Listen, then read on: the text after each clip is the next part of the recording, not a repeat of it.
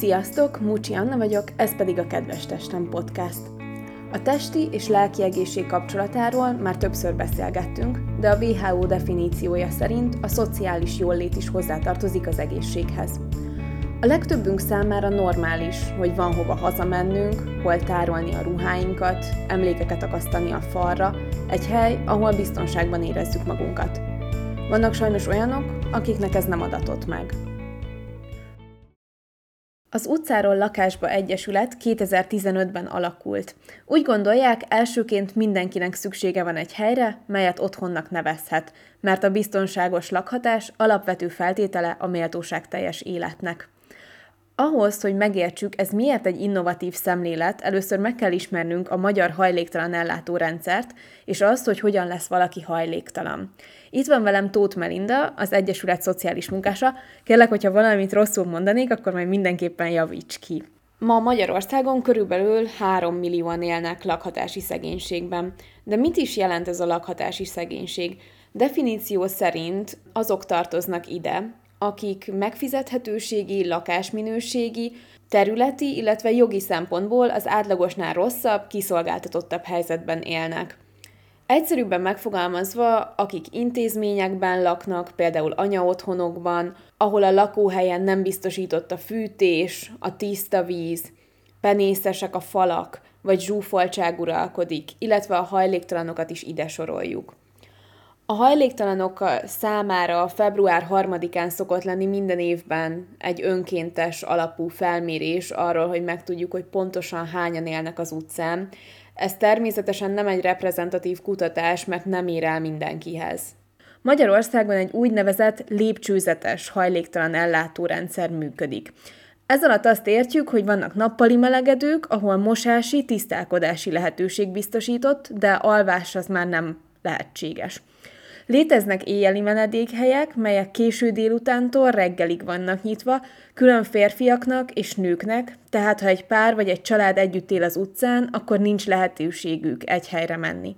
Ezeket minden reggel el kell hagyni, tehát nincsenek fix ágyak, ahova visszatérhetnek. És van még a hajléktalanok átmeneti szállása, ahol valamennyi önrészért egy meghatározott ideig maradhatnak, tehát ez sem egy végleges otthon. És akkor a magyar ellátórendszer szerint, hogyha valaki végigjárja ezeket a lépcsőket, akkor végül eljuthat oda, hogy önerőből tud bérelni egy lakást. Ezzel szemben a ti programotok azzal indít, hogy utcáról lakásba költöztetitek az embereket, ez az első lépés, és utána segítetek nekik, hogy munkát találjanak és talpra álljanak. Kezdjük talán azzal, hogy mi a probléma ezzel a lépcsőzetes ellátórendszerrel. Teljesen jól mondtad ezt a lépcsőzetest. Igazából az összesnek az a hibája, hogy nagyon drága a lakhatás Magyarországon, nem lehet kifizetni egy albérletet lényegében már közalkalmazotti fizetésből sem, tehát ezek az emberek nem tudnak hova kijutni. Nincs ilyen, hogy kigondozod az ügyfelet, mert nincs hova kigondozni igazából. Az átmeneti szállókban is kell már pénzt fizetniük, 10 000 forintot, és a jogszabály azt mondja, hogy 2 évig lakhatnak egy helyen. És sajnos azért megjelenik az, hogy elkezdenek emberek így cirkulálni a rendszerből, hogy egyik átmeneti szállóból a másikba költöznek, mert egyszerűen nincs pénzük kifizetni albérletet. Tehát vannak olyan programok, amik próbálják segíteni azt, hogy egy lakásban kikerüljenek, de ezek általában ilyen projekt alapúak, tehát fél évig, 2 évig tartanak, és véget ér, és utána elengedik az emberek kezét. Mondjuk el azt is, hogy hogyan válik valaki hajléktalanná. Rengeteg szempont. Kezdetve az, hogy mondjuk lehet, hogy nem egy ideális családból született valaki, és mondjuk állami gondozott lett, ott már kapásból amúgy nagyon durván meg van pecsételve a sorsa. Sokkal nagyobb a valószínűség annak, hogy sajnos hajléktalan ember lesz. Hiába kapnak egy ilyen életkezdési hozzájárulást, amúgy ez összesen azt hiszem 1 és 3 millió forint között mozog, ami tök jól hangzik, valójában semmire nem elég, tehát maximum, csak talál is egy lakást, akkor elveri pár év vagy hónap alatt. Van egy ilyen hétköznapi része, a másik, hogy sajnos nem nagyon fejezik be az iskolát. Össze van zárva egy ugyancsak zsúfolt tömegben egy csomó fiatal, nincsen elég nevelő, nem tudnak teljesen ilyen egyéni segítést adni nekik, és egyszerűen sokkal könnyebb elkalódni, elszökni. Ugye rengetegen kerülnek így lánygyerekek a prostitúció áldozatai közé, elkalódhatnak, és ha nincsen iskolai végzettségük, semmilyen munkatapasztalatuk, ugye sokkal nehezebb elhelyezkedni. Tehát inkább az a baj, hogy nem is tudja kezelni a pénzt, de nem is kap semmi plusz segítséget. Ezen kívül igazából hajléktalan válásban 50 év felettiek vannak sokan, illetve már akik így a nyugdíjhoz közelítenek, hogy nekünk is az ügyfélkörünk már ilyen évtized óta az utcán él. Tehát, hogy egy ilyen 10 éve vagy 15 éve. És ebben benne van az, hogy a szocializmusban gyárakban dolgoztak, amik a rendszerváltáskor megszűntek. És vagy az lett, hogy szitanyomó volt a szakmája, amivel nyilván nem tud már mit kezdeni a rendszerváltás után, vagy esetleg sérült a munka során, tehát nem tudom, műtőházba dolgozott, és tönkrementek az izületei, és egy csomó munkát már nem tud ellátni, és sajnos nálunk a különböző ilyen segélyek és támogatásoknak az összege olyan alacsony, hogy ezzel se lehet kifizetni egy albérletet, sőt, amúgy pláne nem lehet, tehát inkább így mondom, mert ez a 28 000 forintos nyugdíjminimum van számon tartva, minden segélyt ehhez kötnek, ez azt jelenti, hogy simán lehet, hogy egy rokkal nyugdíjas kap 30 000 forintot. Sebbére nem elég. Azok az emberek, akik nem úgy sérültek meg, hogy rokkal nyugdíjat kapjanak, vagy nincsen elég évük, ők ilyen helyettesítő egészségügyi támogatást kapnak, aminek az összege 50 000 forint, de egy háztartásban csak egy ember kaphatja, ha ketten vagytok, akkor is 50 000-et kaptok. Tehát az egyik probléma az az, hogy ha be is kerül valaki a rendszerbe, akkor is nagyon nehezen jut el arra a szintre, hogy ő önerőből később egy saját maga által bérelt lakásba ki tudjon költözni, hiszen annyira magasak az ingatlanárak és annyira alacsonyak a bérek. Amire viszont ti megoldást kínáltok még azon kívül, hogy egyből lakásba költöznek, az az, hogy az emberek együtt maradhatnak. Szóval, hogyha egy párról vagy egy családról van szó, ők nálatok együtt tudnak költözni, és nem kell, hogy szétváljanak. Az a fontos még ebben, hogy a párok ugye a közterületen együtt tudnak élni, hogy pont ezért is tudják azt választani, hogy inkább egy kunyhóba élnek, amit olykor szó szerint kell érteni, olykor ilyen átvitt értelemben.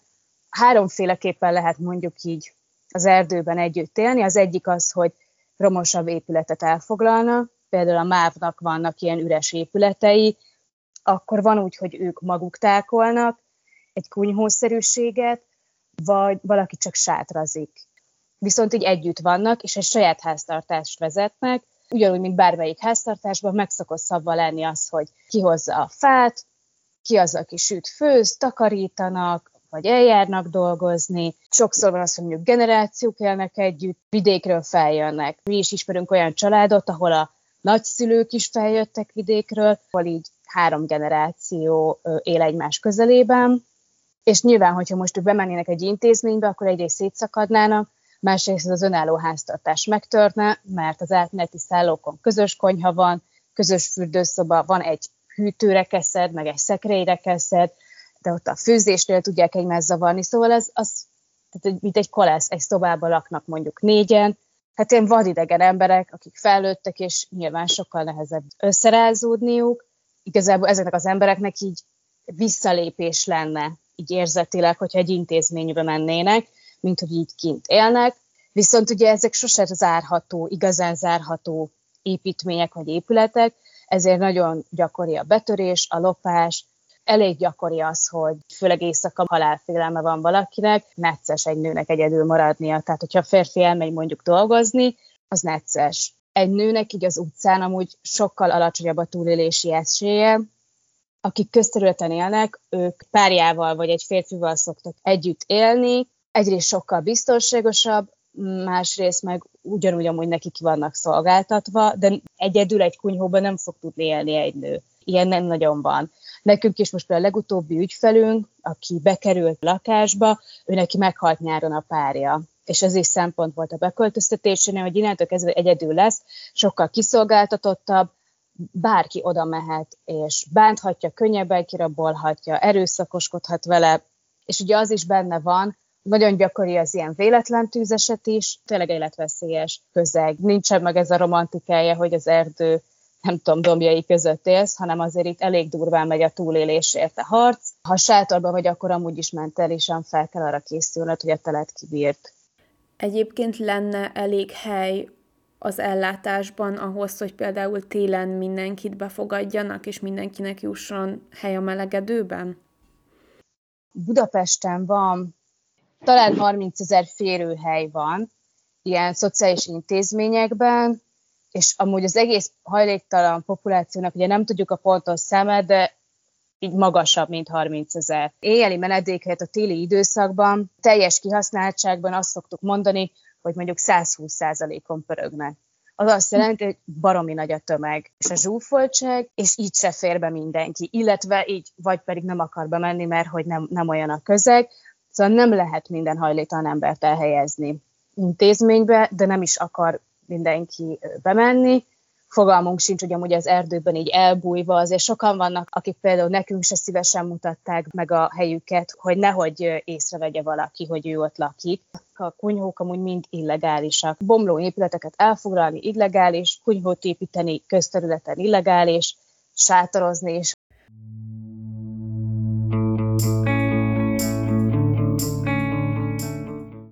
Ez az elsőként lakhatás szemlélet, nem az van, hogy valakit is segítek egy évig, és aztán az a kimenetel, hogy lakása lesz, hanem azzal indítunk, hogy van lakása, fogjuk a kezét, hogy ebbe beletanuljon, hogy megszokja, és akkor kezdjük el így igazából azt a munkát. Mert hogy azt gondoljuk, hogy eleve a lakás az az alapvető jogokhoz tartozik, tehát hogy méltatlan körülmények között élve egyszerűen nem tudod megugrani azt, hogy most akkor a munkába visszakapcsolódj, összeszed magad, ha esetleg van mentális problémát, vagy függőséged, kapcsolataidat újraépíteni, ezeket nem lehet így kezelni igazából a lakás nélkül, és hogy mindenkinek jár egy ilyen biztos otthon, amivel így tényleg utána el lehet kezdeni dolgozni, és ami még fontos, hogy nem projekt alapon működünk, tehát aki 5 éve lakik nálunk, azokkal is találkozunk. Szerintem az nagyon érdekes és tök jó gondolat, hogy több profilotok is van. Az egyik az a Kunyhóból lakásba program. Ezen kívül vannak saját mobilházaitok, amikbe költözhetnek bérlők.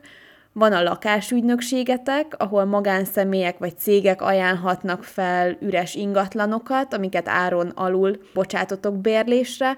Igen, szóval úgy épül fel, hogy van a Kunyhóból lakásba, ahol utcán érő hajléktalan emberek költöznek önkormányzati bérlakásba, vagy a mi mobilházunkba. Próbálunk fokozatokat csinálni, hogy az önkormányzati lakás a legolcsóbb, az mondjuk 20 000 forint, vagy 30. Akkor a mobilházat esetleg már olyannak adjuk ki, aki feljebb tud lépni egy szintet, de az is olyan hasonló ár, és van a lakásügynökség, amiben sajnos egyelőre nem nagyon érkezik ajánlat. Ez sajnos így eléggé a magánszemélyektől függ. Ezek azok a lakások, ahova nem utcáról költöztetünk be embereket, hanem lakhatási szegénységben élő más embereket. Például lakása van, de elégtelen körülmények vannak, mert vagy túl drága, vagy penészes, vagy például anya otthonba lakik, és ezért nem tud kiköltözni, és akkor gyerekekkel költözne be. És ezek azok, amik piaci ár alatt mennek ki, mondjuk 50 vagy 60 000-ért, vagy 80 000-ért. Vannak felajánlások, de sajnos sokszor megbuknak ott, hogy szeretnék 100 000-ért, meg 120 000-ért kiadni. Meg azt mondjuk, hogy nem, tehát ugye egyszerűen pont az a lényege, hogy 50 000-ért, vagy 60-ért, vagy 80-ért tudjuk egyszerűen csak átadni, és akkor milyen lakáskezelők leszünk, tehát a tulajnak semmi dolga nincsen, rajtunk keresztül érkezik be a lakbér is, karbantartástól kezdve mindent mi kézbe tartunk a lakóval együtt, illetve most például a lakásügynökségnek az a része, ahol közalkalmazottak részére, szociális dolgozók szakszervezetével közösen, ide könnyebben is jön be felajánlás, mert tudják, hogy egy kedves tanárnéni vagy szociális munkás fogja megkapni, és a szakszervezet pedig segít abban, hogy kiválasszuk, vagy hát ők kiválasszák, hogy ki az, aki oda beköltözik, és ez is az a lényege, hogy a piaci ár alatt, tehát kap mondjuk egy tanár 160 vagy 170 vagy 180 000 forintos fizetést, akkor ne 120 000-ért és ne 100 000-ért adják ki, hanem 80 000-ért. Az első kerületben is egy hasonlóba vettünk részt, de az magától megy, ott is az első kerületi szociális vagy önkormányzati dolgozók kerülnek. Szóval, hogy erre amúgy tökre büszke vagyok, hogy, és jó dolog, hogy ezt is így tudják meg az emberek, hogy nem kell hajléktalannak lenned, meg nem kell cigánytelepen élned, és, vagy anyaotthonban élned ahhoz, hogy lakhatási szegénységben élj, elég ha tanár vagy, és akkor se tudod kifizetni. És akkor a mobilházak azok a mi tulajdonunkban vannak, 2 van most a Soroksáron, ami pár éve áll, és akkor az is egy ilyen alacsonyabb bérleti díjjal működik. Nekem anyukám építész, szóval muszáj voltam megnézni a videót, hogy építitek a mobilházat. Szóval igazából készen odaviszitek, és csak a nyilászárókat kell berakni, és ami szerintem ebben még nagyon-nagyon király, hogy itt lehet menni önkénteskedni, segíteni a felújításban. Szoktak jönni cégek is csapatépítésként, de oda bárki tud jönni. Van egy Facebook csoport, vagy ULE önkéntesek, vagy valami ilyesmi néven fut, vagy ha valaki nekünk ír az infókukat utcárolakásba.hu-ra, hogy őt érdekelni, akkor is fel tudjuk írni a nevét. Az a lényeg, hogy amikor lakásfelújítás van, már pedig ez minden évben azért ilyen 2-3 szokott lenni, akkor vannak önkéntes napok, ami azért nagyon király, mert nem csak a önkéntesek vannak ott, hanem a szociális munkás is, és a beköltözők is. Tehát nálunk az nagyon fontos, hogy a beköltöző is kivegye a részét, a sajátjának érezze ezt az egész folyamatot, és ott legyen, segítsen, vegyen részt, a szociális munkás is részt vesz, együtt festünk, együtt csiszolunk, együtt takarítjuk a lakást, így az átadáshoz közeledve, és akkor ott vannak az önkéntesek, akik megismerhetik, hogy arccal, hogy amúgy kinek segítenek, tök jó együtt dolgozni, együtt eszünk akkor ott, meg nem tudom, beszélgetünk, szól a zene, szóval ilyen teljesen más hangulata van ezzel, hogy így együtt tudunk dolgozni, és amúgy ide bárki jöhet. Bárki, akinek semmi tudása nincs erről, mert nekem sincs semmi tudásom erről, szóval, és legutóbb ilyen takarítási munkákat kaptam, mert nem nagyon tudtam mihez igazán hozzájárulni, szóval szépen így bele lehet ebbe rázódni, a műszak is segítenek ebbe amúgy, hogy éppen mit kell csinálni, és a mostani beköltözésnél is ilyen óriási hajrát toltak, hogy karácsonyig be tudjanak költözni, és a lakók is nagyon sokat dolgoztak. És például ilyen bútorokat a lakásokban lehet-e adományozni? Abszolút. Azt hiszem, hogy raktárkukat, utcárolakásba.hu, de igazából az infón keresztül bárhova el lehet jutni, mert mint így az irodavezetőnk ebbe segít. Igen, úgy szokott lenni, hogy a lakásainkat teljesen adományból szoktuk berendezni lényegében. És a raktárosaink amúgy nagyon csodálatos emberek, 2 nyugdíjas hölgy csinálja önkéntesen már 3 éve, és ők azok, akik így nyoman követik, hogy mi érkezik be a raktárba, mi fér be, mi olyan állapotú, hogy el tudjuk fogadni. Ezek az önkormányzati lakások nagyon-nagyon picik, tehát az egész 28 vagy 25 négyzetméter, ezért nagyon meg kell válogatni, hogy pontosan milyen tárgyakat, milyen magasságú szekrényeket fogadunk be, hogyha van galéria is például, és minden így mosógéptől kezdve minden ilyesmit adományból szoktunk, olykor így akkor bojlert is. Igazából ugye a lakó, amikor beköltözik, kap egy ilyen full lakást. Támogatók nélkül be se tudnánk rendezni, mert azért ez tényleg nagyon drága lenne.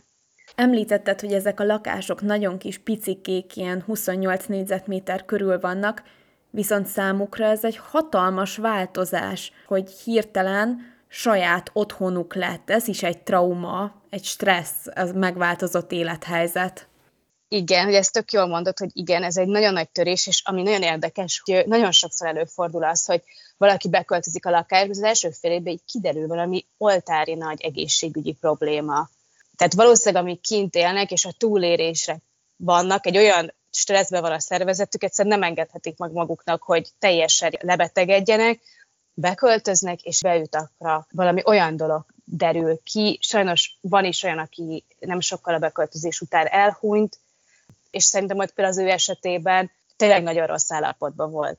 És én abba hiszek, bár ugye fogalmam sincs, hogy talán mentálisan benne volt az a küzdelem, hogy most megkapják ezt a lakást, és hogy csinálni, és amikor meglett a lakás, akkor már így biztonságban van a párja, kisebb volt ezért talán az ilyen túlélési küzdelme, hogy így talán egy ilyen nyugalom, hogy...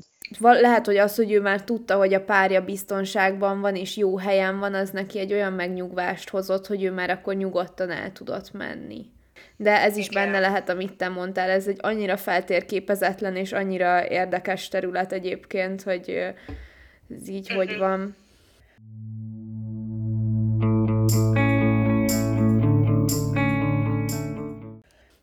Meg a másik, amire még vissza akartam csatolni, ez, amíg mondtad, hogy mennyi a rokkanyugdíj, meg hogy mennyi segélyt kapnak, hogy a Világbank definíciója szerint elvileg ez az $1,9 napi bevétel, ami kb. 600 forint, azt számít mély szegénységben élőnek, és ma Magyarországon több mint 3 millióan élnek mély szegénységben. Ezek közül lehet, akinek van lakása, vagy ilyen kis kunyhója, de ez egy hatalmas szám ahhoz mérten, hogy 10 millióan vagyunk. Igen, tehát hogy ez is benne van, hogy amúgy a hétköznapokban így nem tudjuk, hogy mennyire és hány embert érint. De amikor az önkormányzathoz megyünk szerződést aláírni, akkor bármennyire is az erdőbe, lehet, hogy egy sátorban lakik valaki, nem úgy néz ki. Felveszi a legszebb ruháját, és meg nem mondanád, hogy ő az erdőben él. Nagyon oda tudnak figyelni ezekre a külső dolgokra. Amúgy, ha valakit az érdekel, tökre ajánlom, Utak az erdőbe könyv, terjük vannak, többek között a mi lakóinkkal, hogy hogyan éltek az erdőben, és ott például volt olyan, aki amúgy ilyen fehérinkbe pincérként dolgozott. Nem tudom, hogy a túróba oldotta meg, de hogy ő megcsinált. Ilyen nyilván lehet melegedőben is mosni, de hogy ő meg tudta azt tenni, hogy minden nap olyan legyen az inge, hogy pincérként így ne vegyék észre az emberek, hogy amúgy ő az erdőben él. Tehát sose tudhatjuk, hogy amúgy így honnan jöttek ezek az emberek. Amit említettél, ez a 3 millióban simán benne van olyan, aki a hónap végére semmi pénze nem marad. Ugye azt mondják, hogy ha a jövedelmennek körülbelül a 30-40%-át szabadna, hogy elvigye a lakhatáshoz, Magyarországon ez simán lehet a 60% is, vagy az egész ügye. Ebbe a 3 millióban rengeteg ember beletartozik. Azok is, akik fával fűtenek, és az alsóbb jövedelmi osztályokban ez nagyon jelentős, hogy rossz szigetelés között fűtenek fával, szóval baromi drága is. Olykor elfogy a fa, akkor mást is dobnak a tűzre, az meg rendkívül egészségtelen. Szóval igen, Magyarországon nagyon-nagyon sok embert érint, még több gyereket, ami meg aztán különösen fájdalmas, és az egész így generációk óta így tud tovább hömpölyögni, hogy a rossz körülmények között zsúfoltságban élő gyerek nem fog tudni úgy tanulni, de már a szülei is a túlélésért küzdenek, és nem a tanulás az érték, hanem az, hogy legyen kenyér az asztalon, és ez a generációk óta így megy, és ezt ugye látjuk az ilyen vidéki szegény telepeken is, vagy roma telepeken is, hogy ott az nem ma kezdődött, tehát generációk óta történő dolgok, és azért említettem még az elején ezt a szocializmus rendszerváltás, mert a rendszerváltás és a szakmák megszűnése az egy brutális érvágás volt. Tehát az, hogy mi ott ezt nem tudtuk jól kezelni, és a mai napig nincs jól kezelve, nincs jól kialakítva, vagy a szociális védőháló, és az, hogy eladtunk egy csomó, ugye például Bécsben van az, hogy nagyon-nagyon magas a bérlakásállomány, és nagyon sokan laknak önkormányzati bérlakásba. Itt Budapesten az egy ilyen kincs, hogy úristen, valaki oda költözött, és akkor minden végtagjával kapaszkodik, hogy a gyerekei is ott lakhassanak, és Bécsben meg ez egy teljesen normális dolog. Alapvetően én egy ilyen felvilágosult, meg olvasott embernek tartom magam, meg érdekelnek a világ dolgai, de nagyon sok olyan dolog volt így a hajléktalan kérdés kapcsán, amiről én is sztereotípiákban gondolkoztam, és azért többünknek megfordul a fejében, hogy hát de miért nem megy el dolgozni, és amikor ezeket így együtt végigvesszük, hogy hát de miért nem tud elmenni dolgozni, de mennyi nehézséggel meg kell küzdenie, azért ha valaki belekerül ebbe a helyzetbe, innen borzasztó nehéz felállni. És ez tök fontos, hogy legyen erről kommunikáció, mert attól, hogy nem beszélünk róla, attól ez még van. És ez egy valós probléma, amivel nap mint nap találkozunk. Tehát ez nagyon érdekes, amúgy volt egy felajánlónk, aki a birtokán volt egy kis ház, és oda keresett egy lakót, aki ingyen lakhatott, csak segítsen egy kicsit a kertet rendbe tartani. És amikor először odavittünk egy amúgy borzasztóan könnyű megkedvelni, nagyon szimpatikus hölgyet, akkor kicsit visszajogtak. Valószínűleg nem tudták, hogy amúgy a szegénység nem egy szép dolog. Például az, hogy az embereknek a foga tönkre megy, semmi idősebbnek néz ki a koránál, és nagyon rosszak a fogai, ennyi. És nyilván zavarba volt. És akkor sokszor beszélgettünk velük, és végül megtörtént ez, hogy akkor ő odaköltözött, segíti őket, és most egyelőre úgy néz ki, hogy ez egy működő dolog. Nem szép dolog a szegénység sajnos sokszor. És amúgy viszont nagyon szeretik az emberek ezt ugye így eltakarni. Tehát igazából a hajléktalanság kriminalizálásának törvénye is ez volt a célja, hogy ha nincsenek az aluljáróban hajléktalan emberek, akkor a társadalom nagy része így valószínűleg elfelejti, vagy kevésbé találkozik ezzel a problémával. És úgy lehet tenni, mintha ez nem lenne egy ilyen ordító probléma már évtizedek óta. Szerintem érdemes megemlíteni a függőségeket, mert hogy sok embernek a fejében ez nyilván így összeadódik. Ugye ez a baj, hogy mivel nagyon nehéz kutatni ezt a populációt, ezért nem lehet számokat mondani, de az biztos, hogy az elmúlt évek kutatásai alapján nincs ilyen összefüggés, hogy a hajléktalanná az alkoholfüggők válnak. Nem lehet ilyeneket mondani, nyilván a függőség hozzájárhat a hajléktalanná váláshoz, illetve a hajléktalan életmód és borzalmas körülmények hozzájárulhatnak könnyebben egy függőség kialakulásához, de nincs ilyen, hogy a többségük függő lenne, meg ilyenek. Az biztos, hogy ha nem is vagy függő, de magasabb alkoholfogyasztás együtt járhat ezzel a léttel, mert hogy lelkileg elviselhetetlen körülmények között vagy, de hogy ezt csak így megemlíteni, mert hogy szerintem sok emberben ez felmerül, és még annyit azért elmondanék, hogy most amúgy 78 lakónk van, 32 lakásban, a legrégebbik 5 éve laknak ott, 2 kiköltözés volt, a sajnos együttműködés hiányában, meg volt egy haláleset, ahol így teljesen sajnos kihűrült a lakás. Szóval alapvetően így tök jól együtt tudunk működni, és lakásba lettek tartva az emberek, és akiknél meg függőségi probléma van, amúgy a Kékponttal kezdtünk el együttműködni, meg mi is elmentünk a közösségi addiktológia képzésre, az Ébredések Alapítványhoz, hogy így okosabbak legyünk, és tudjuk ezt kezelni. Igen, a Kékpontot nagyon szeretem, én tartottam is most a száraz novembert velük, és tényleg én mindenkinek javaslom, hogy próbálja ki, mert nagyon tanulságos, tényleg. Igen, és amúgy nagyon jó, hogy felhívják arra a figyelmet, hogy amúgy ez az alkoholfogyasztás és függőség a hétköznapi középosztályi ember problémája is. Borzasztóan könnyű bármilyen helyzetbe belecsúszni, és felállni meg sokkal nehezebb. Az meg egy másik dolog, hogy még mindig, ezt nagyon sok podcastban kiemelem, de hogy még mindig nem elég elfogadott Magyarországon az, hogy segítséget kérjünk, mert benne van a köztudatban, hogyha te segítséget kérsz, akkor nem vagy elég erős, akkor béna vagy, akkor nem tudod megcsinálni, pedig segítséget kérni hatalmas nagy erő.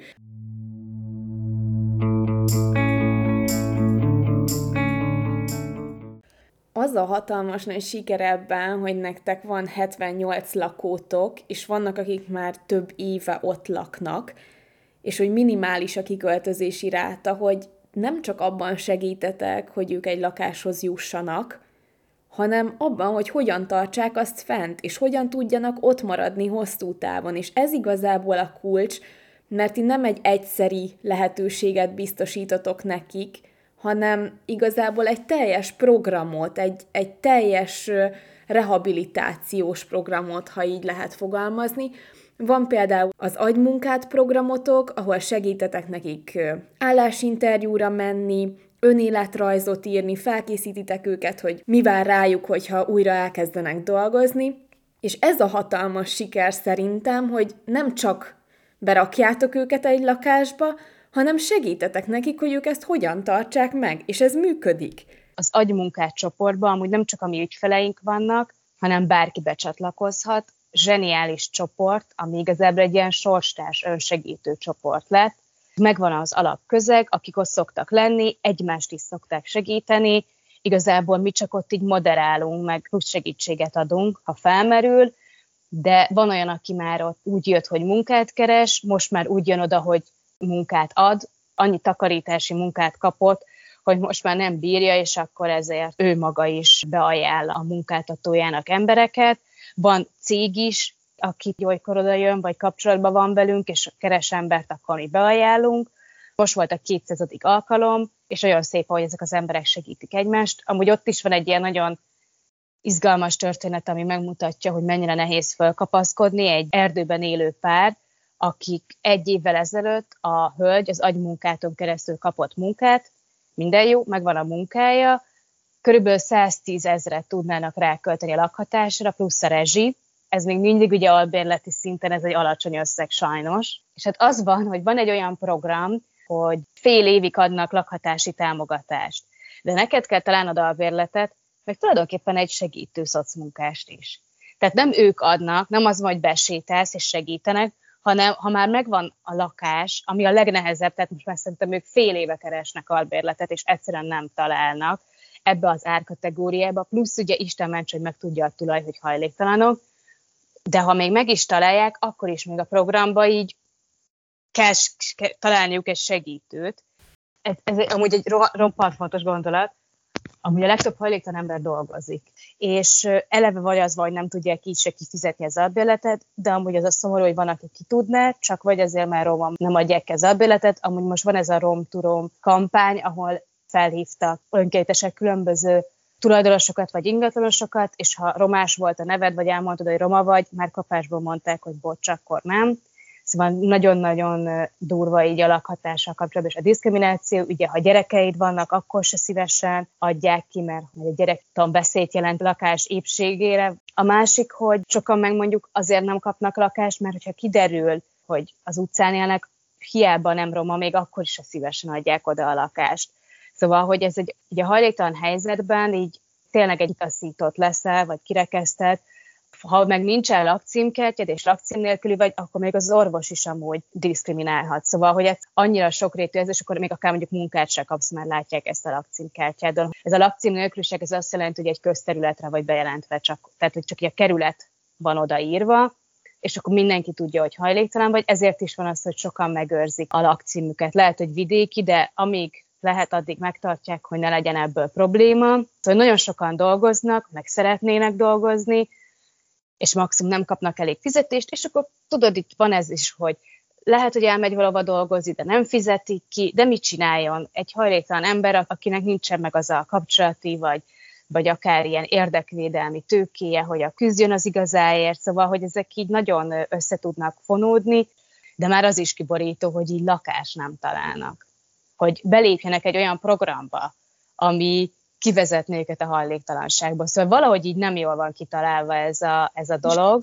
De itt vagytok ti, és lehet, hogy hoztok egy szemléletváltást, hogy ezt így is lehet. Bízom benne, hogy sokan sok új információval gazdagodtunk.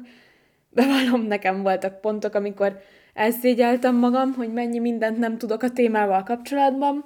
Amikor először bekerült egy hajléktalan szállóra, akkor pont ezt éreztem, hogy úristen, van itt egy világ, amit én eddig nem láttam, és nem ismertem, és így amúgy tele van emberekkel, és működik, szarul, de működik, szóval, hogy tényleg, mintha egy másik univerzumba lépne bele az ember, tényleg nagyon szerethető emberekkel van, akikkel tényleg csak így szerencsétlenül alakult az életük ilyen apróságokon.